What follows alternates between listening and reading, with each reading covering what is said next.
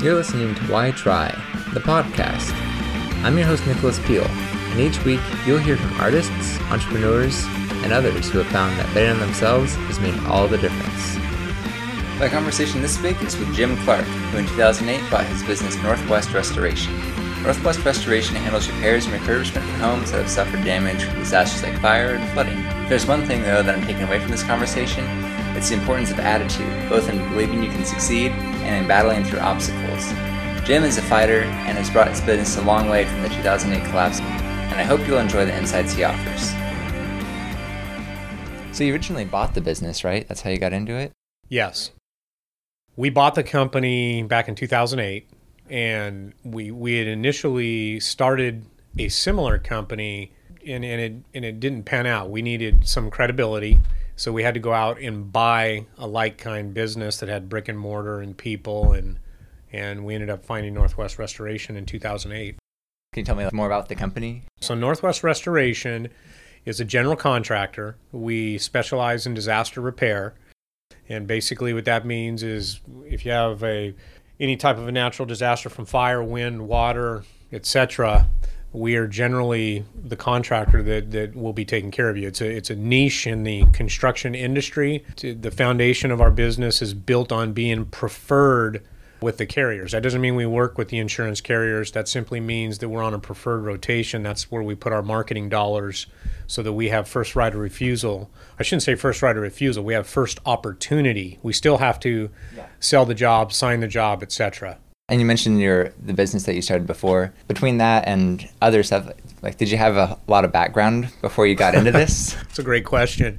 So my background is I was in the corporate world for 18 years, had a very successful career with a company called Shaw Industries, and after 18 years I was just ready for something new, and I've always had an entrepreneurial nudge. I proceeded to resign from Shaw, went to work for two companies over the next 2 years, got fired by both companies, and ended up finding my way into Northwest Restoration. I mean, that's kind of a long story made really short. Do you mind if I ask why you got fired? Sure. I mean, I said got fired for dramatic effect. I mean, they were amiable separations. The first one was a company that I went to work for as its president, and it was a company that had a lot of family members, and long story short, nepotism didn't work. So myself and the owner agreed to part ways after a year.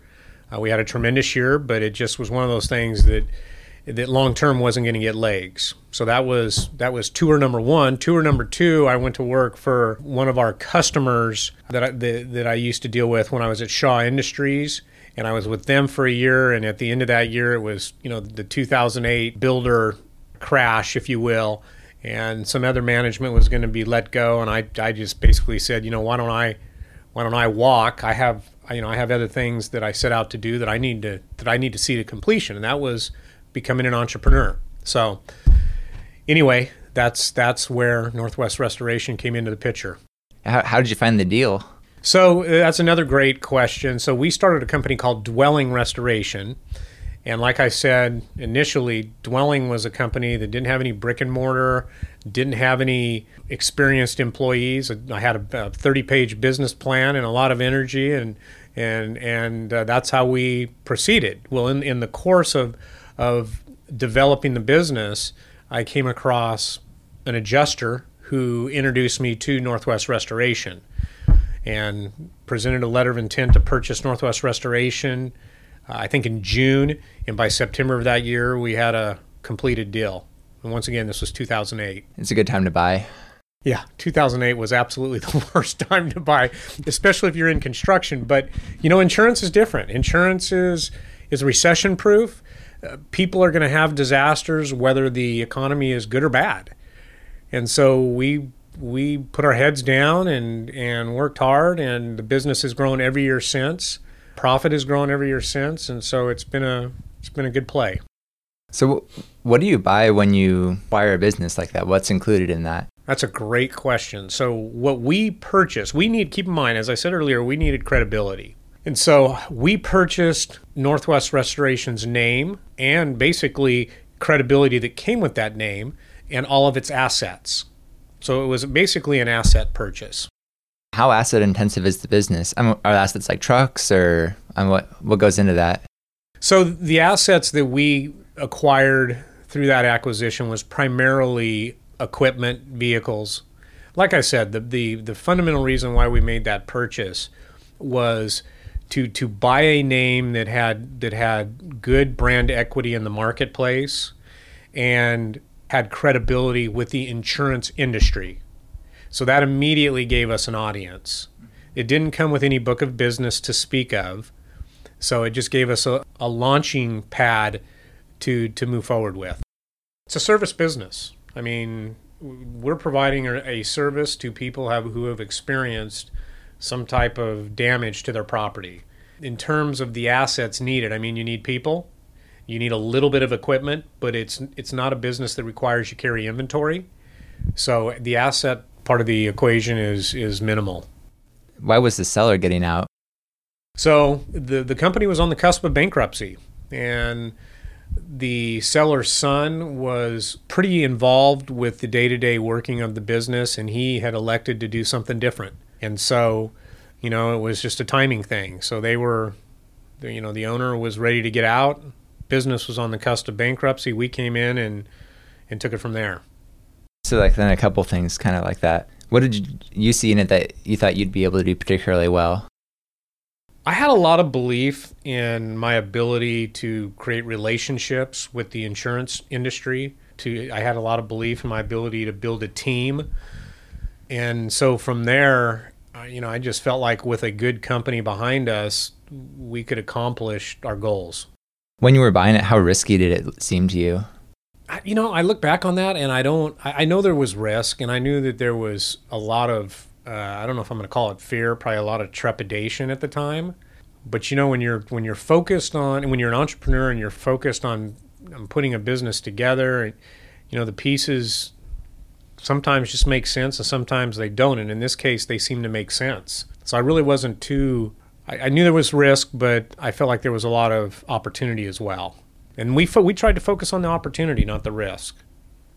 Do you think a lot of people overestimate the risk of entrepreneurship? Absolutely. I think that, you know, the backbone of our country is entrepreneurs. I mean, you wouldn't have Apple if someone didn't take a risk. You wouldn't have Microsoft if someone didn't take a risk, and the list goes on and on. You know, this country is a tremendous country because we have the opportunity to go out and take risks and build property based on what you put into it, the team you build, etc.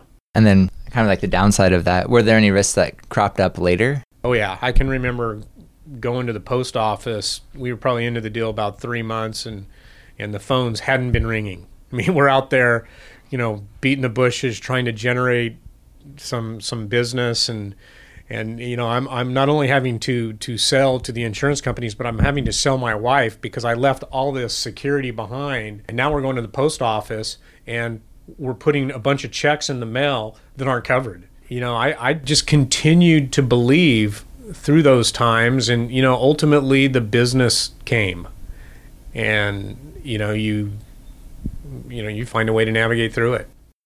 Were there any problems you inherited from the previous owners? Oh yeah. I don't know where to begin there. There's always, you know, when you go into a deal like that, there's always things that are unseen. And, you know, we had the owner on one of the smartest things we did is we put together a good buy-sell agreement with the previous owner, and we had him under retainer for 2 years.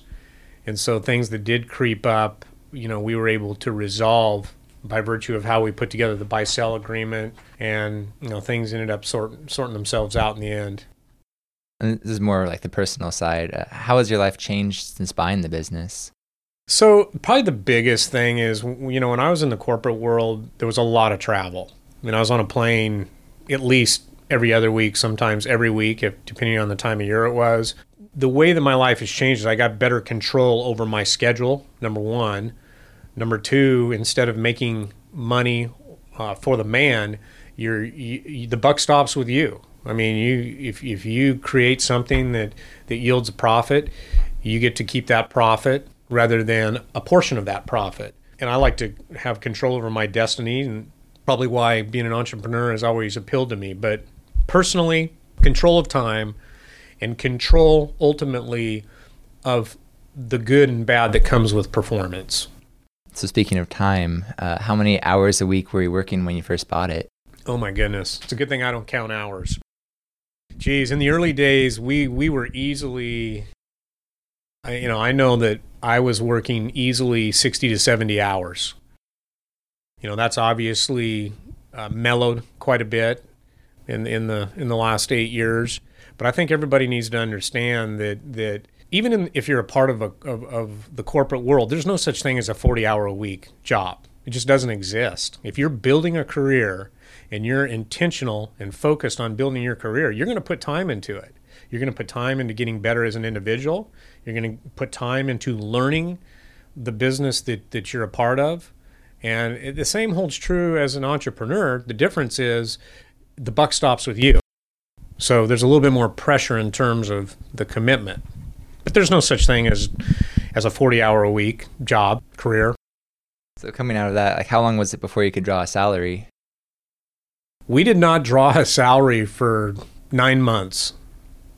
At that time, we had, I believe, 8 employees, and we made sure that the employees were taken care of first.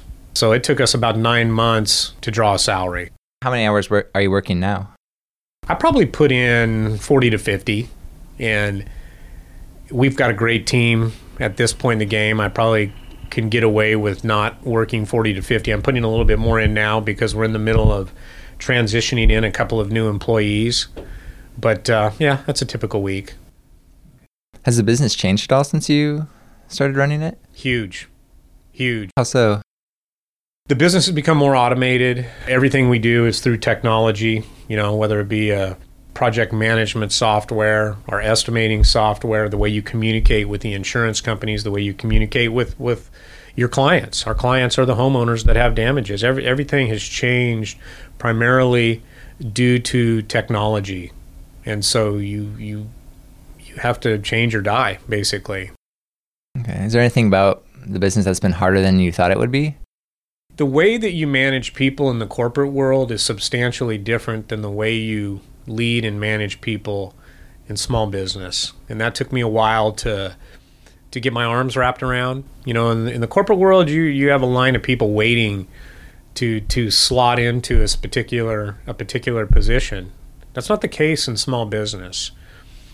Small business, someone told me one time that as a small business owner, you've got to be the most unselfish person in the business, and that there is so much truth to that, and that's kind of the mindset you've got to have when you're leading and growing a small business team. That doesn't mean you roll over every time there's an issue, but it certainly means you need to take a step back, take a deep breath, and really analyze how you're going to approach personnel decisions. So that was probably a big part of small business that I didn't see coming. But it's also been a good challenge. What were some of the early mistakes you made around that?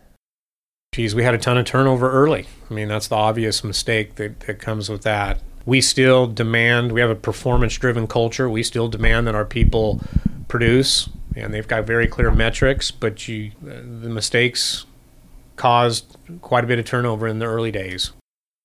What was driving that? Just the demand that you put on your people. There's a lot of factors, and it ranges from the job description, which is the demand, to compensation, understanding and fulfilling the right compensation requirements, not overpaying or underpaying, but finding that sweet spot, and just finding the balance among all those elements. And then the whole team building piece, getting the team to work together and creating the synergies that go along with that. So I would say those are the 3 key elements. What's worked well in building a team? Well, you've got to, for me, what's worked well is bringing people in that may not have the experience that you need right out of the gates, but develop them into your culture, rather than bringing in people that may have been in the industry for 10, 15, maybe 20 years. They have a ton of experience, but they're already set in their ways of doing things. So for us, just bringing people in that are willing to learn, are coachable, they like the business. That's a key element, making sure that you're hiring people that like what you do and see and agree with your vision, and then develop them into your business. A little bit more time consuming, takes a lot more coaching, but at the end of the day, it's more rewarding. What we've experienced is you have a lot more unity with your team. What were there any resources you looked at in terms of learning all of this? Just read. There's a lot of good books. There's I think Larry Bossidy wrote this. He's an old GM guy, and it's called Execution. That's a good read. Good to Great. Good to Great is a phenomenal read to do with your team.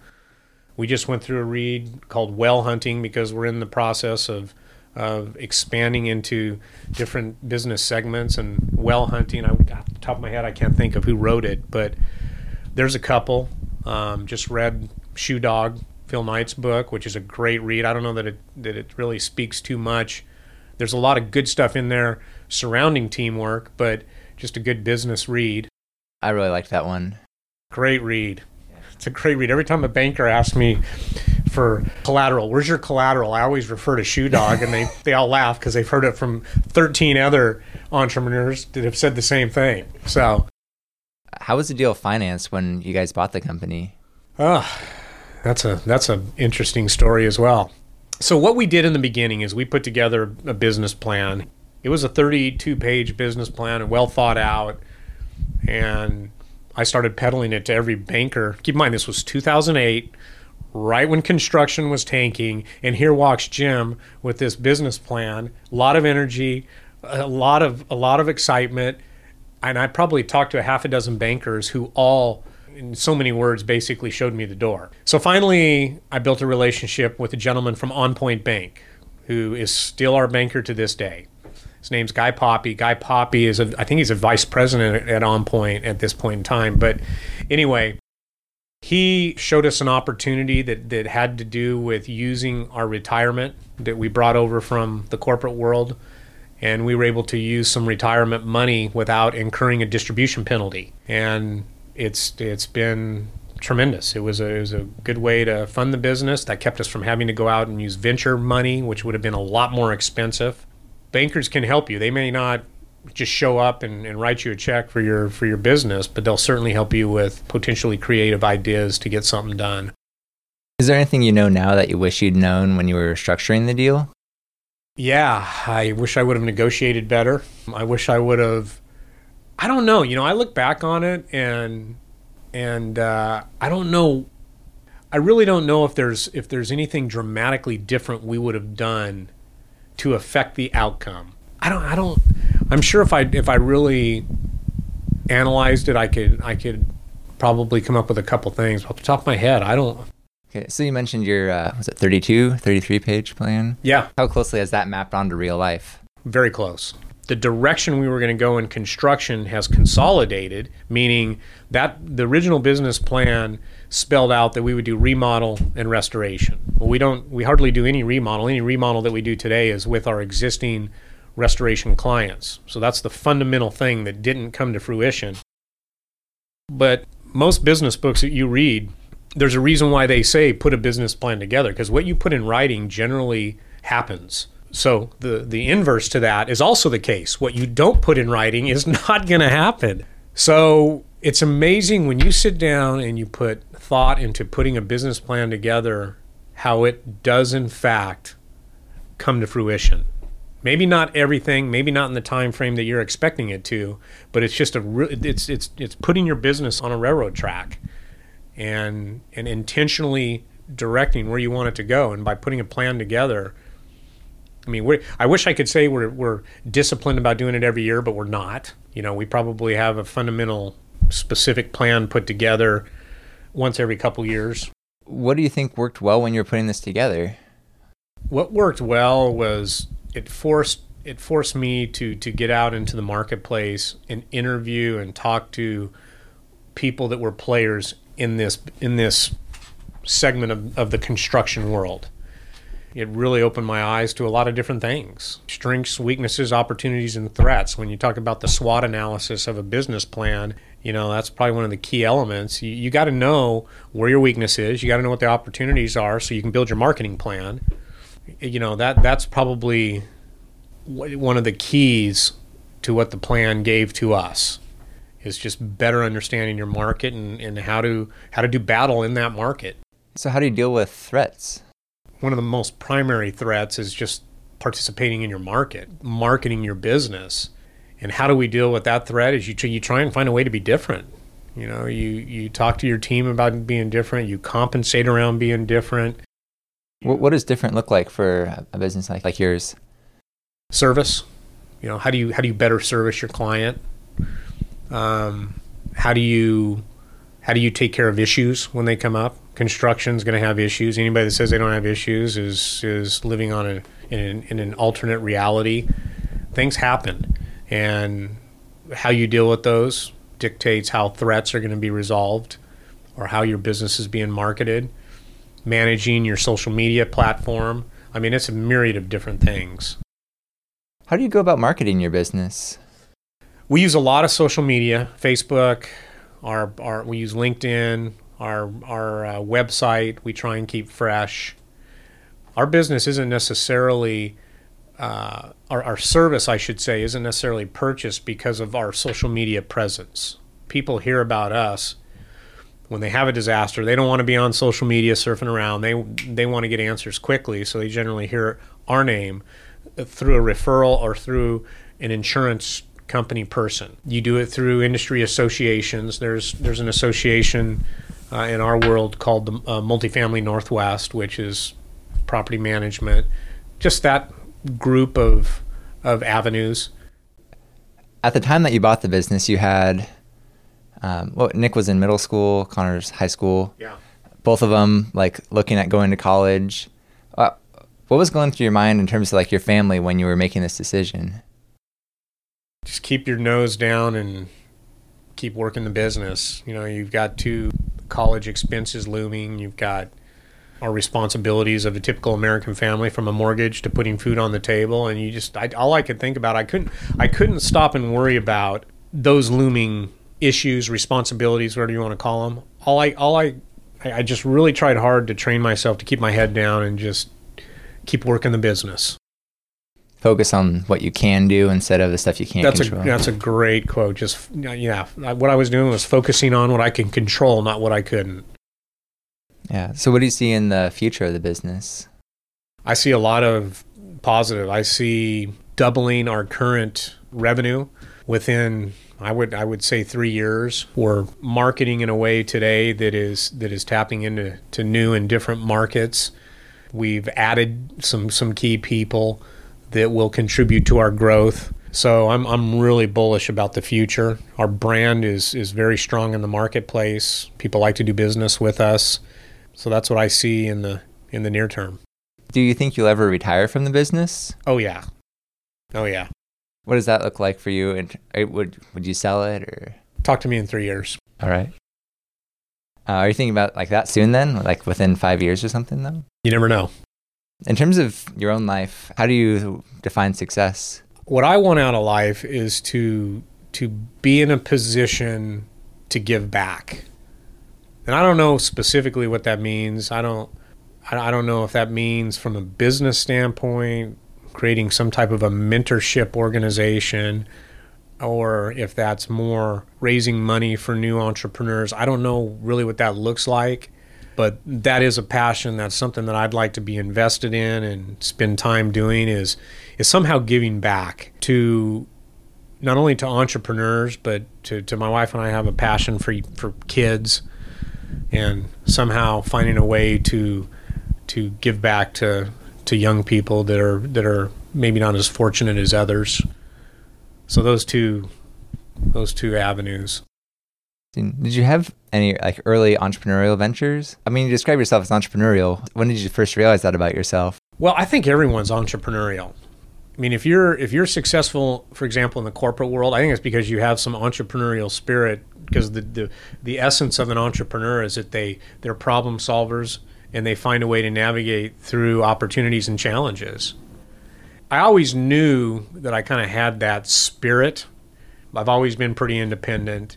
In terms of specific examples of entrepreneurship, from my college days to my corporate life, I was always looking for something, for the better mousetrap. There was a couple different times when my wife and I were really close to opening up some other businesses. So we've always kind of been looking, but I've always known I've had that entrepreneurial spirit. So you mentioned like a lot of people are entrepreneurial. Why do you think more people don't start their own businesses?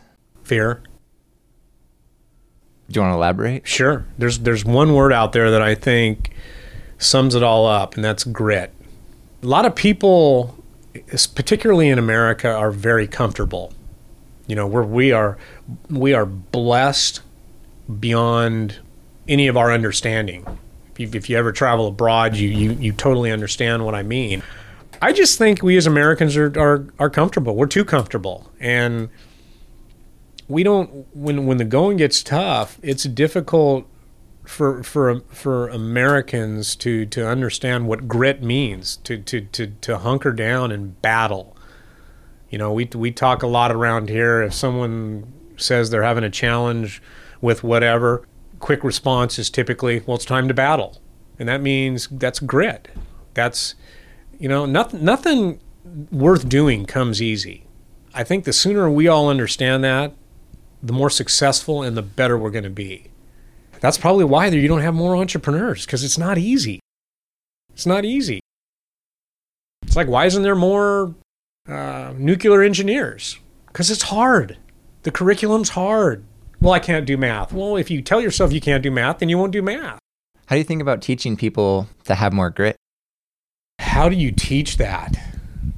A lot of people would argue that that's an inherent trait, that you can't teach it. It's part of their personality. And there may be some truth to that. I'm not going to deny that. But I believe to some degree, people have the ability to battle. I think the way you teach it is you just make them aware of it. You know, you make them aware of various scenarios. What if you found yourself in this scenario? I can't even think of a specific example, but maybe by putting people in situations where they think of different scenarios that they might find themselves in that aren't pretty, and what would you do to get out of that? You know, that might make it more familiar, something that they're thinking about top of mind. Was there anyone for you that influenced your thinking in this way? Absolutely. I mean, there's been a number of different people. The company I came from, Shaw Industries, is what I'd classify as a gritty company. It was a performance-driven organization, and you either performed or you were out. My father always seemed to find ways to put me in positions where I had to problem solve my way through them. Yeah. Do you have any good stories like that? Yeah. One good story is I remember when I got my first vehicle, it was a gas hogging 1964 Chevy pickup, and I think I got like 5 miles to the gallon. So what would he do? He'd give me $1 a week for gas. Now this was during the mid '80s, so a buck a week for gas went a heck of a lot farther than it would go today, but still it only got me to about Tuesday. So I had to figure out a way to get from Wednesday through Friday. In high school, I was always an athletic person, and so I didn't work a job while I was in school, but it forced me to really hunker down during the summers and change water and dig corrugates or whatever, top corn, whatever the order of the day was, to fill your bank account, because you knew you weren't going to get a lot of love from dad. So that's one example. Moving down a generation, is there anything that you focus on in terms of teaching your kids about grit? Absolutely. I mean, we talk to our two sons all the time about the importance of battling through obstacles. And, you know, my two sons have it completely different than I did, and certainly than my father did. It's a different time. And I'm proud of both of them. They've had various experiences in their young lives that they've both battled through, and I feel like they're on the right track. But it, you know, you just got to take every opportunity you can to not just roll over and make it easy for them. You've got to walk them through. Okay, here's an example of when you can use a little bit of grit, and here's how we go about that. I don't know as much about Nick, but I know Connor's like a big wrestler. Can you talk a little bit about what they've like learned through wrestling? Speak to the power of grit in that sport a little bit. No doubt about it. So both my sons were wrestlers, and Connor, my oldest, he did pretty good in high school, and then he ended up going to Iowa State to wrestle, and Anybody who knows anything about wrestling knows that it's all about grit. And not just wrestling. It doesn't matter if you're a football player, a baseball player, any type of team sport. It demands a lot out of our young people. And pouring into those activities is all about being gritty. And I can totally see, not only with Connor today, because he works for us, but with other people that were athletes in high school, it makes a huge difference in how they approach their professional life. They're able to get more done. They're better organized.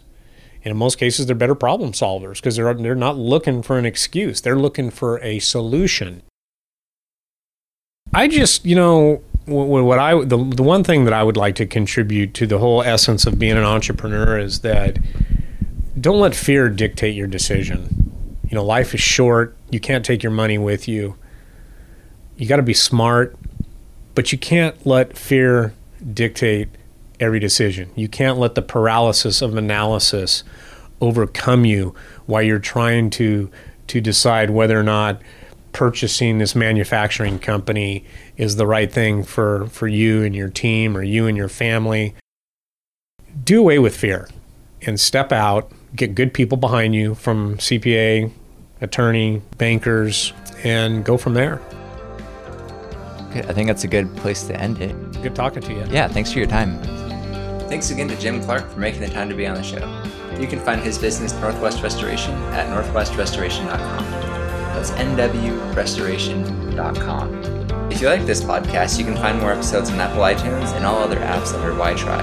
You can also find episodes at nicholaspeel.com, where I've included links to subscribe to a variety of other podcast apps. Also, please do me a favor and visit the Facebook page Why Try the Podcast and click like, follow, or share to help others discover Why Try. I also created a group called Why Try the Focus Group. That's an open group anyone can join, where I periodically ask for suggestions, guest ideas, and other areas that you'd like to learn about. Maybe you're interested in learning about how someone started a nonprofit, or in who the heck decides to start a business maintaining outhouses. Those are just two great suggestions I've gotten since starting the group, and I'd love to hear more. If you'd like to get engaged in the podcast, offer suggestions, learn about entrepreneurship, or even promote your own business, this is a great way to do it. The music for this podcast is by Cambrian Explosion, a group of sorcerers that all rolled 18s for their charisma ability and dumped all their skill points into perform music. The only difference is that they have more than the 4 hit points that sorcerers get awarded starting out. Yeah, who picks that class? Oh, wait, and no armor? You just die. You just trip down a small flight of stairs and you're dead, and you have to re-roll a new character. It's bizarre that anyone would choose that over a fighter or a druid. I mean, druids, fighters, wizards, just if we're being totally honest, are probably objectively better. Yeah, it's a redundant class, at least in 3.5. So anyway, check out Cambrian Explosion at cepdx.bandcamp.com, as well as on iTunes and Spotify. They're like if sorcerers didn't suck and were good at music. Thanks for listening.